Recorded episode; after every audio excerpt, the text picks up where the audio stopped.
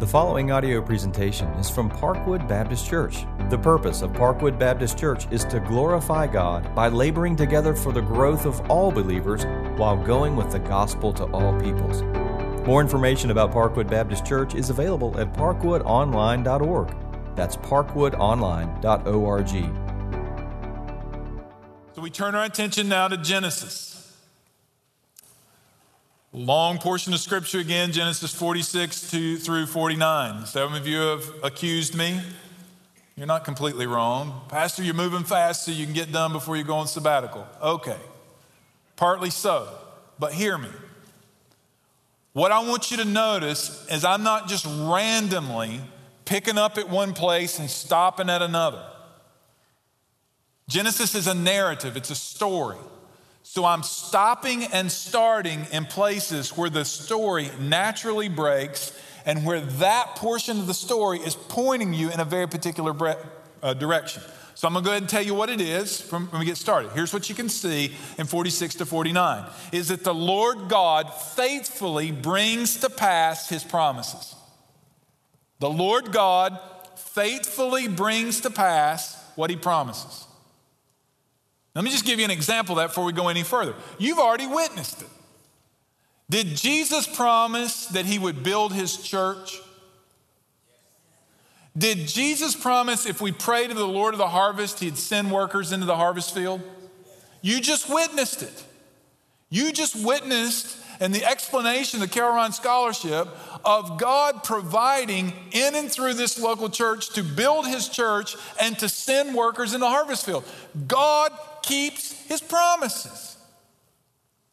Now, what you're going to see in the immediate context here of chapter 46 eh, through 49 is God keeping his promises to Jacob. Joseph has already stated in chapter 45 to his brothers God sent me before you to preserve for you a remnant on earth and to keep alive for you many survivors. So, what God was doing in his life was not the result of evil his brothers had dealt him. It was God's big plan to protect Israel and to save a people for the seed. Joseph tells his brothers to go get his father, and the family is about to leave Egypt when we for Egypt when we pick up in chapter 46. And what we want to see is that the Lord God blesses Israel's journey to Egypt. It starts in 46, verse 1 through 4, as Israel, which is Jacob's covenant name, worships, and then God speaks. So Israel took his journey with all that he had and came to Beersheba and offered sacrifices to the God of his father Isaac. And God spoke to Israel in visions of the night and said, Jacob, Jacob. And he said, Here I am. Then he said, I am God, the God of your father. Do not be afraid to go down to Egypt, for there I will make you into a great nation. I myself will go down with you to Egypt, and I also will bring you up again, and Joseph's hand shall close your eyes. Now, I don't know if you heard it or not, but in what God says to Jacob, is he making a promise to Jacob here, by the way? Is he? Yes. He's making promises, but these promises are building off of promises God's already made. Go to Genesis chapter 12. Genesis chapter 12. God here speaks to Abram tells him to leave his country and his kindred and his house to a land that he will show him. And then he says in verse 2 I will make you a great nation, I will bless you and make your name great so that you will be a blessing. And here you say, hear God saying to Jacob, I am the God, the God of your father. Do not be afraid to go down to Egypt, for I will make you into a great nation. Now turn to chapter 15.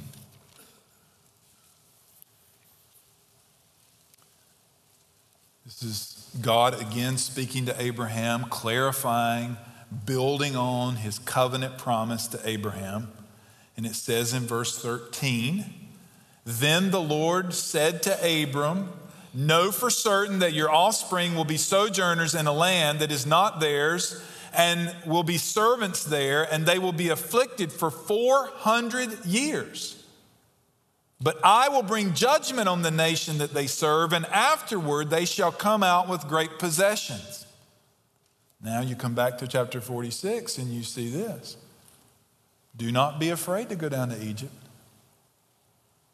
Now, what you got to assume here is that Jacob's heard the story of what God told Abraham. And God says here, Abraham, don't be afraid because I myself will go down to Egypt with you and I will bring you up again. God here is promising not only a specific promise to Jacob, God is making a promise to his people. This led Voddie Baucham to say, quote, the brief message from the Lord is pregnant with meaning. There's no way for Jacob to know the magnitude of his journey. God does not reiterate to him about the hundred years of oppression and bondage, he simply tells Jacob what matters most I am God. I am in control. You can trust me.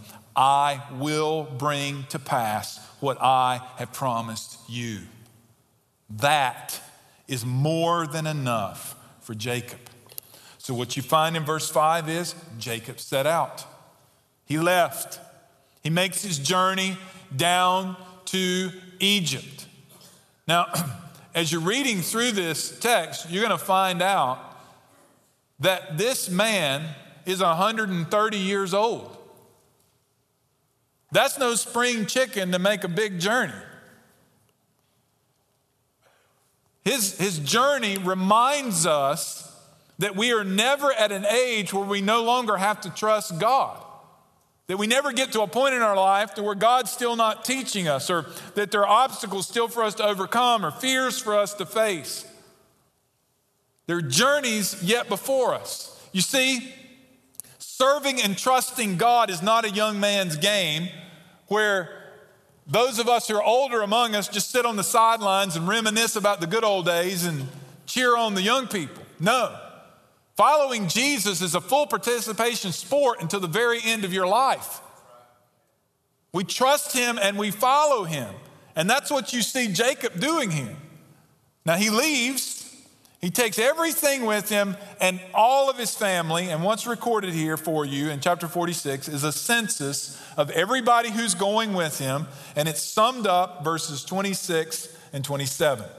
All the persons belonging to Jacob who came into Egypt who were his own descendants, not including Jacob's sons' wives, were 66 persons in all, and the sons of Joseph who were born to him in Egypt were two, and all the persons of the house of Jacob who came into Egypt were 70. 70 people at this point make up Israel. So here's what you got to think. The people in this section right here, at this point in history, when you're reading about Israel, at this point in history is how many there are. This is not this big, massive multitude. They are not yet a quote, great nation. They are a small band of people who have now been uprooted and are leaving to go to a different land. Now, what transpires when they get there? The first thing recorded is Jacob and Joseph's uh, reunion. Now, remember, as you read verses 28 to 34, and it talks about Joseph falling on the neck of his father and Jacob and Joseph as they weep. And Israel coming to this conclusion now let me die since I have seen your face and know that you are still alive. See, Jacob had lived for this moment. He had, he had longed for this moment to see his son, who the last time he saw him, he was sending him off to check on his brothers. Now decades have passed, and this is the first time they meet, and it is an emotional time together. At the very end of chapter 46, notice this detail. Joseph is instructing Jacob and his brothers that when they get there and Pharaoh asks, What is your occupation? You say, Your servants have been keepers of livestock from our youth until now, both we and our fathers, in order that we may dwell in the land of Goshen, for every shepherd is an abomination to Egypt, Egyptians. Now, they were shepherds, and what's going to happen is it's going to work to their favor because Egyptians hated shepherds. They couldn't live in town, if you will, with all the Egyptians, they had to be separated off by themselves. So Joseph, who is in charge, suggests that they dwell in the land of Goshen. Now, if you study Egypt, if you ever watch anything about the Nile River, it's going to end up in the Nile Delta. This lush place where the water keeps everything alive. Well, that's Goshen. That's where the people of Israel end up in the most prime land and the only place that was still flourishing in the midst of the famine. Now, as you work through chapter 47, I'm reading verse 13. There was no food in all the land, for the famine was very severe. Now, let's put yourself in the context because you don't think like this, most of you. I don't, I don't even know if we still have a farmer who's a member of Parkwood. Most of you don't think in farming. So these people made their, their living. They lived, their livelihood came from the land. These were agrarian people, farmers. A famine comes, the land is no longer producing. So now you don't have what? Food. There's no McDonald's, there's no credit card, no food. So when you run out of food, you're going to use your money. Now, where'd your money come from? How'd you get money as a farmer? You sold your what? You sold your crops. And we got a double problem here. You got people who are now taking their money to go buy food, but they're not replenishing their food because there are no longer any crops. So you run out of money and you run out of food, so you sell your livestock. This, I'm just walking you through the text here. They then sell their livestock. Now, who's keeping the livestock? Israel. So the livestock gets sold. Israel's in charge of the livestock, all right? They run out of livestock, so now they have no money, they have no crops, have no livestock to trade for food. What do they still have? They're farmers. What do they have? Land. So then they sell their land to Pharaoh in exchange for food. The, the, the, the famine does not let up, it continues. You got one thing left. You know what it is? It's yourself. Things become so dire in Egypt that people sell themselves into slavery in exchange for food. Now, you say, well, that explains how Israel becomes slaves. No, it doesn't. Because during the famine, that's not when they become slaves. And they, the reason we know that is this verse that ought to jump off the page, and if it doesn't, underline it. Thus Israel, is verse 27, settled in the land of Egypt, in the land of Goshen, and they gained possessions in it and were fruitful and multiplied greatly. Everything else is declining, everybody else is suffering, but you got this little group of shepherds up there in Goshen who are multiplying and experiencing a fruitful time. Only God can do this. Now, you come to this moment where they're prospering, and the scripture records in verse 28 Jacob lived in the land of Egypt 17 years. So the famine's now past. Seven years of the famine. Now they're outside of the famine. Jacob's still there. Tells us the year of his life were 147 years. So as it drew near for the time that Israel must die, he called his son Joseph and said to him, If I found favor in your sight, put your hand under my thigh, and this is a sign of agreement, and promise to deal kindly and truly with me. Do not bury me in Egypt, but let me lie with my fathers, carry me out of Egypt, and bury me in the burying place. He answered, I will do as you have said. And he said, Swear to me. And he swore to him. Then Israel bowed himself upon the head of his bed. Now, this brings to my mind, uh, uh, some of you know Dr. Henry Thomason. He's now a retired physician. Dr. Thomason uh, took care of people here in the Gastonia area for his whole uh, medical career. Um, he's from this area, and when his father died, I guess it's been 10 or 15 years ago now, uh, his dad had made the boys make a promise. Now, when I die, you boys are going to bury me. Now, in your mind, you're thinking that means they make sure you go down to Gaston Memorial Park, you get a plot, and you make, make sure. No. Mr. Thomason mean meant literally that when everything's over, you boys let my body down in the grave and you physically cover me up. I want you boys to make sure that I was buried in the spot that they said that I was going to be buried. It is funny to hear Dr. Thomason tell the story, him and his brothers, because they were not spring chickens at this moment, standing there burying his dad. A promise that they were called to keep and that they kept. Now, next week, you're going to see that promise fulfilled in a very extreme way as Jacob is buried. In the meantime, what you have in chapters 48 and 49 are the blessing of Jacob's sons. It starts with the blessing of Ephraim and Manasseh. Now, let me just, I'm again summarizing fairly rapidly here. Ephraim and Manasseh are the sons, the two sons of Joseph.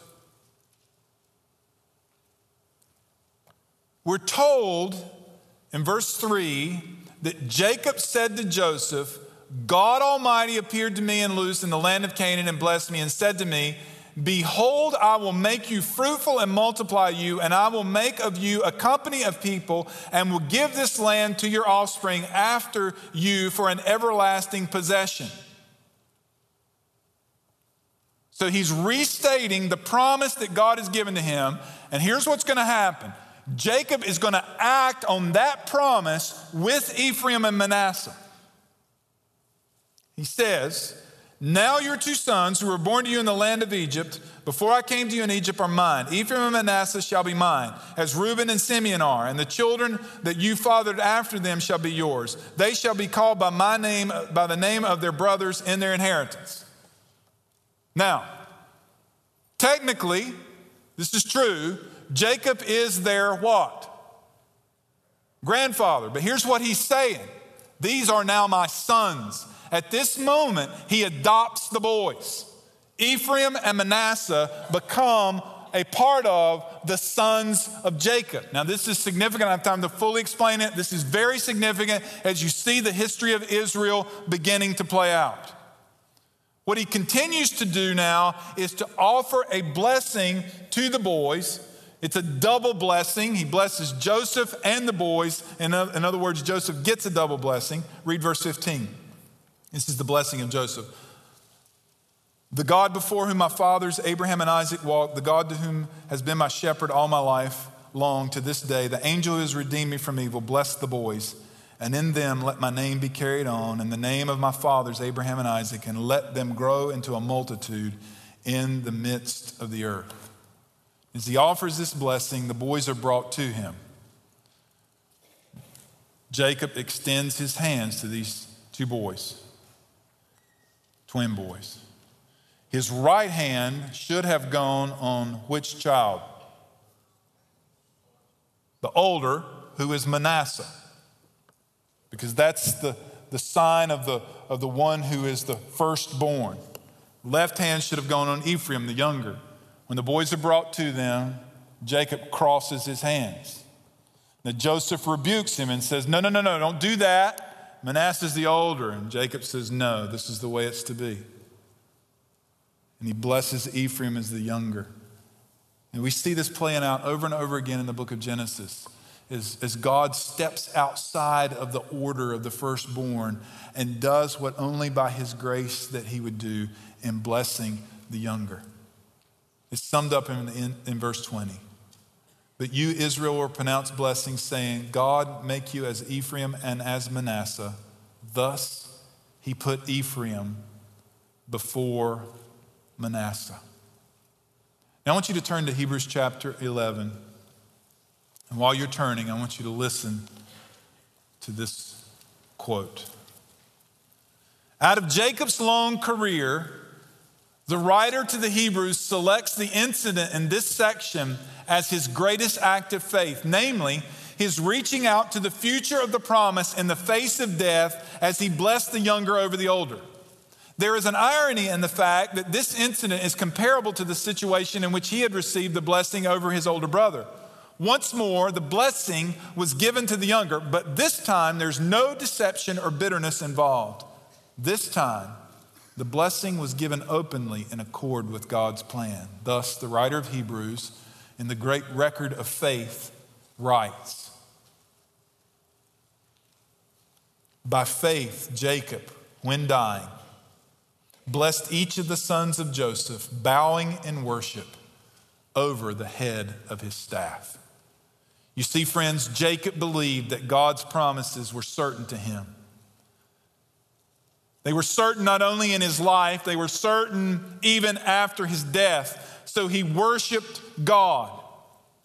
And he proves his faith here, demanding to be buried in the land of promise, believing God's sovereign grace is blessing and his blessing is contrary to human expectations, and he proves this by blessing Ephraim over the older Manasseh. Then he continues in chapter 49. In chapter 49, he blesses all of his 12 sons. Now, if you read it, it doesn't sound like a blessing to many of them. It's a statement of truth. He gathers them all together. So you got this scene of this this man who's at the end of his life and gathering his sons to him, and he speaks individually to them.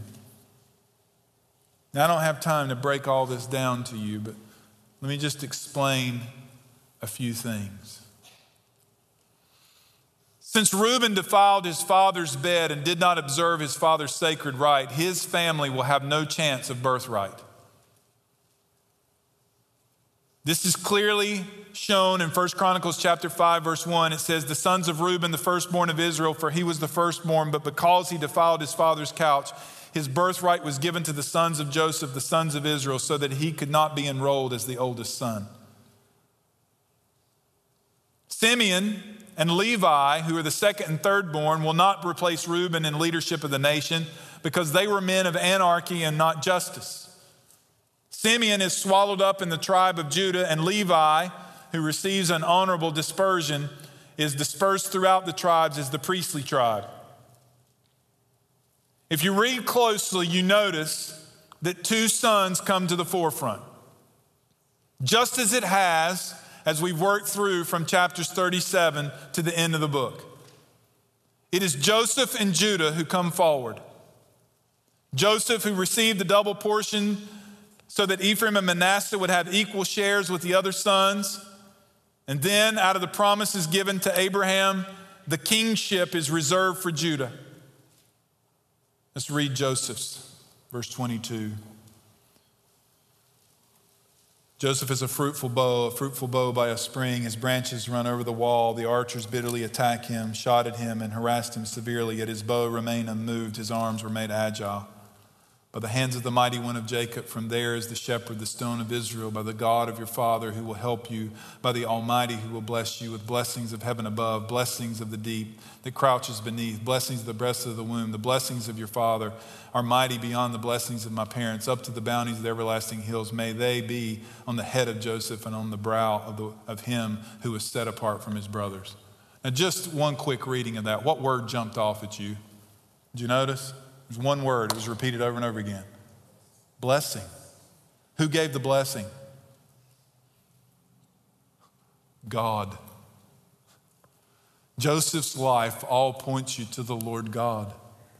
It points you to what God did, how God supplied and protected, that God was his shepherd, that he was the stone of Israel, the one who was stable and unchanging, that God of your Father. He is the Almighty, the one who is able to bless. And you look at the circumstances and everything that happened in Joseph's life and what is continuing to happen as you come to this moment, it can only be explained by Almighty God working.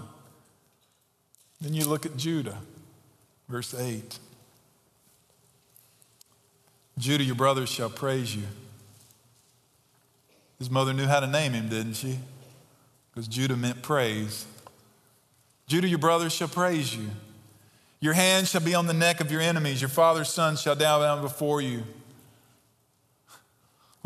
When they, when they camp in Leviticus, what tribes on the outer reaches to protect the people? Anybody know? It's Judah.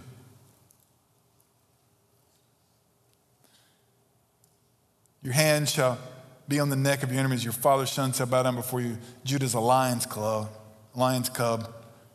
From the prey, my son, you've gone up. He stooped down. He crouched as a lion, as a lioness who dares rouse him. The scepter shall not depart from Judah, nor the ruler's staff from between his feet, until tribute has come to him, and to him to him shall be the obedience of the peoples, binding his foal to the vine and his donkey's colt to the choice vine. He washed his garments in wine and his vesture in the blood of grapes. His eyes are darker than wine and his teeth whiter than milk. I'll just say this you can't understand Revelation without right, this right here. What God's saying about Judah and what he's going to do as things are brought to pass at the end, but time fails me from being able to get into that. I just want you to see two things. That Judah, the image of the lion, is brought forth, and the picture of the scepter. The scepter is what a king would hold in his hand.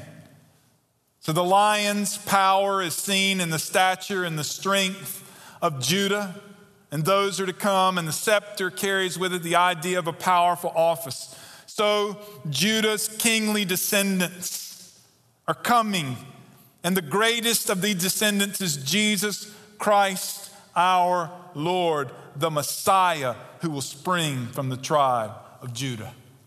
So, as I take all of this and I look at it, and really this is looking at a big sweep of Genesis, and then we're going to sweep beyond Genesis and ask, how does this put a, point us to the gospel? To ask the so what question, I come back to the very first sentence that came out of my mouth as I began the sermon. The Lord God faithfully brings to pass what he promises. So when I look at this text, I see that God has brought to pass what he promises. The book ends. He started in chapter 46 and he says to, to Jacob, I am the God of your father. Do not be afraid. I'll go down to, Egypt, to go down to Egypt. For there I'll make you a great nation, and I myself will go down with you to Egypt, and I will bring you up again. Now turn with me to Exodus chapter 3.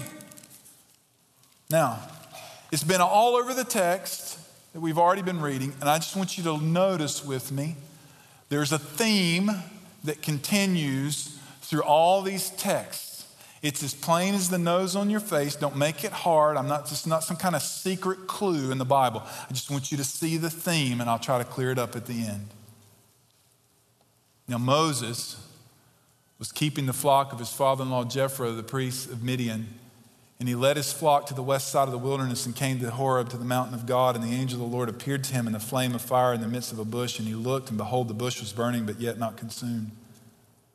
Moses said, I will turn aside to see this great sight while the bush is not burned. And when the Lord saw that he had turned aside to see, God called to him out of the bush, Moses, Moses. And he said, Here I am.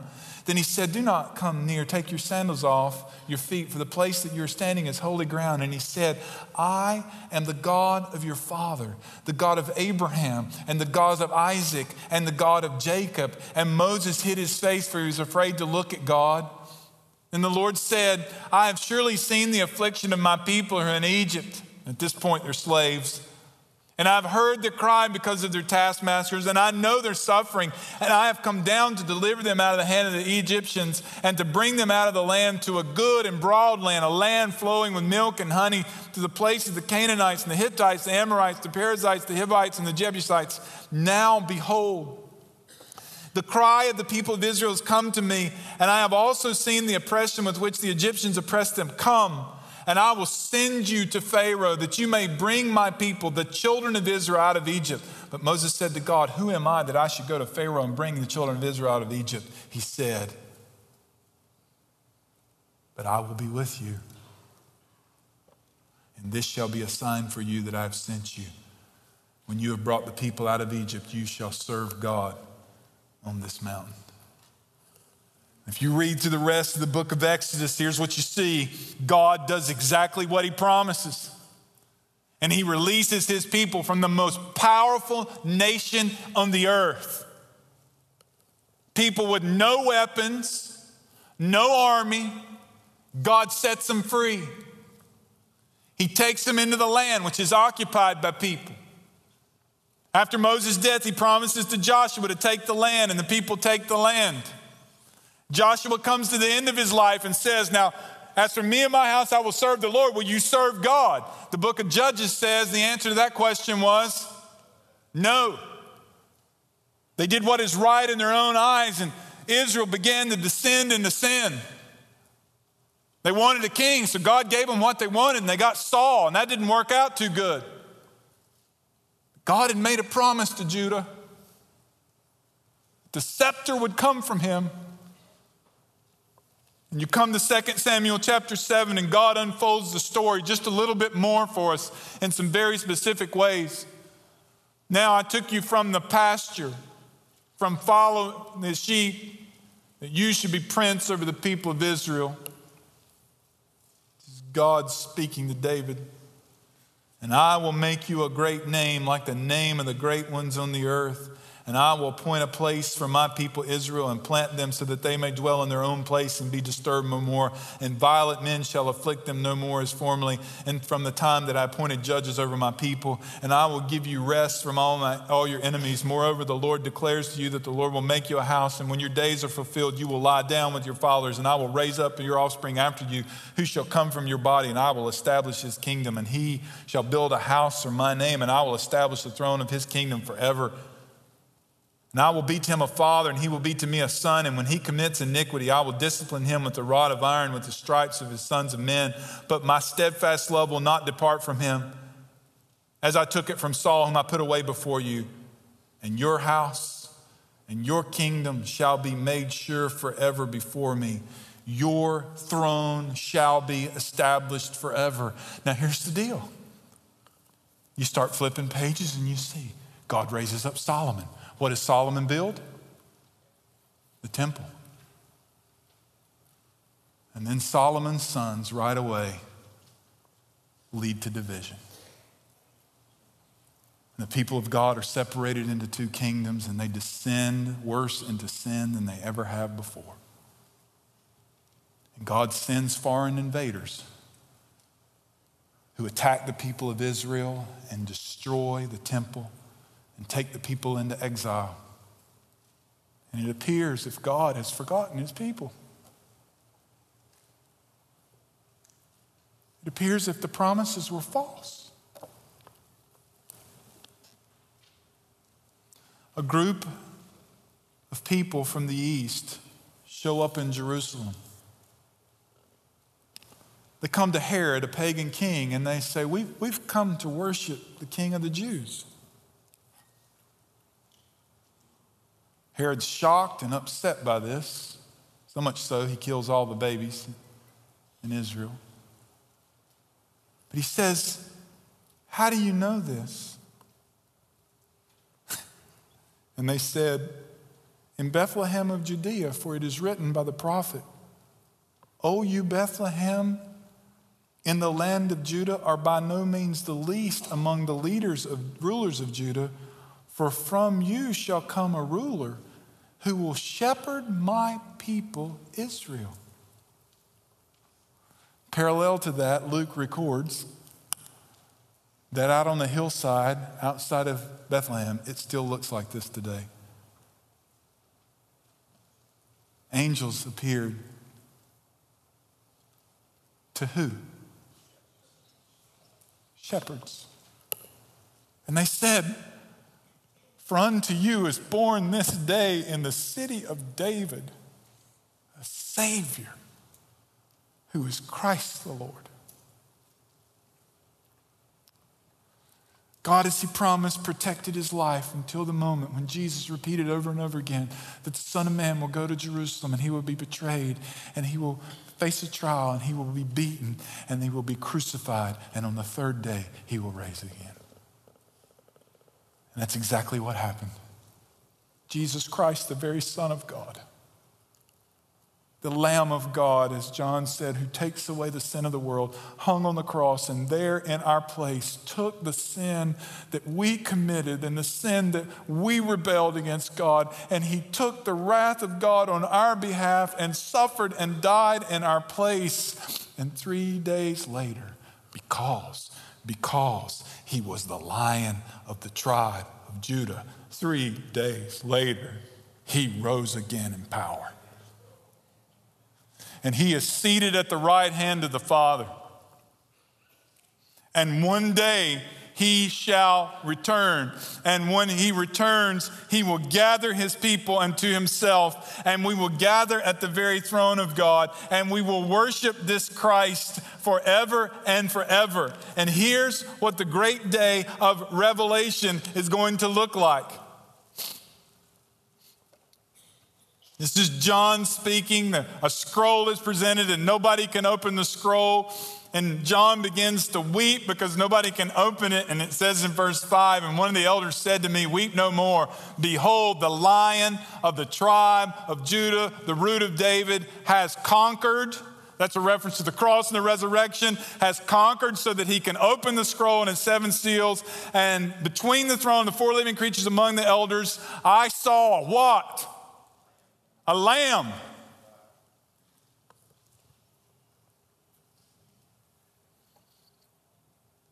And they fell down before the Lamb, verse 8.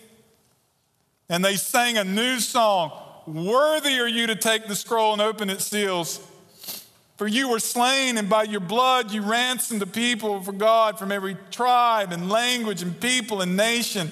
And you have made them a kingdom of priests to our God, and they shall reign on the earth. Friends, I, I hope you saw the theme the theme is shepherds and sheep. We Americans, we like power. And if we're not careful, we can get skewed and turn Christianity into something it's not. And hear me Jesus is the King of Kings, and one day they're going to be smack down. He's going to come and he's going to set it all right. But that's not how he carries his kingdom out. He carries his kingdom out with a kingdom of priests, with despised shepherds, weak people who show weakness before the world, but also the power and the promise of God on their life we are representatives of King Jesus, the Lamb of God. So we don't mix up things of the world and stir them up in our faith and make that into some new brand of Christianity. No, friends. Here's how we live we live as people who believe that God has brought his promise to pass that he has fulfilled his promise in Jesus Christ our Lord. And we live and believe as people who believe that God's going to bring his promise to pass. So, what does that mean? It means that faith is the assurance of things hoped for and the conviction of things not seen. Hebrews 11 1. It means when you read through Hebrews 11, you saw people who believed the promise of God and they acted. They acted.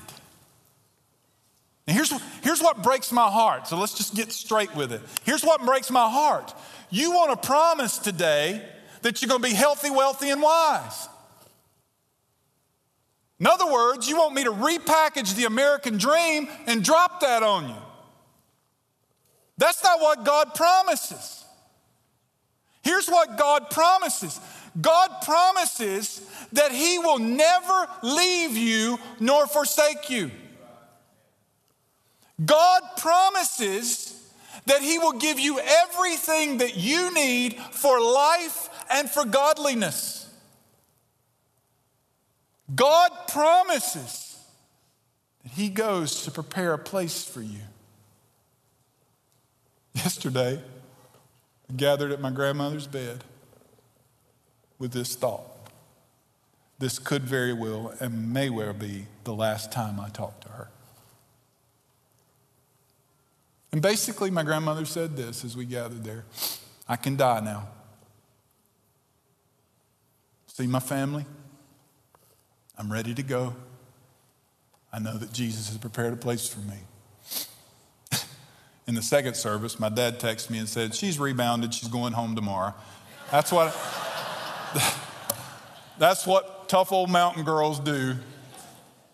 It's not her time. But I know this yesterday looking. That little gnarled up body, those lungs filled up with pneumonia. One day, she's going to pass. And so am I. But I saw faith on that bed yesterday. In fact, some of the greatest moments of me seeing faith as a believer has been at the bedside of saints who are believing the promise of God. So, brothers and sisters, I ask you are you living as if you believe that God has brought his promises to pass and that he will bring his promises to pass? Let's pray. Lord, your word is unlike anything else. This is your holy word. It is a masterful story that we will never fully unlock everything that is here. But as intricate as it is, it is so simple.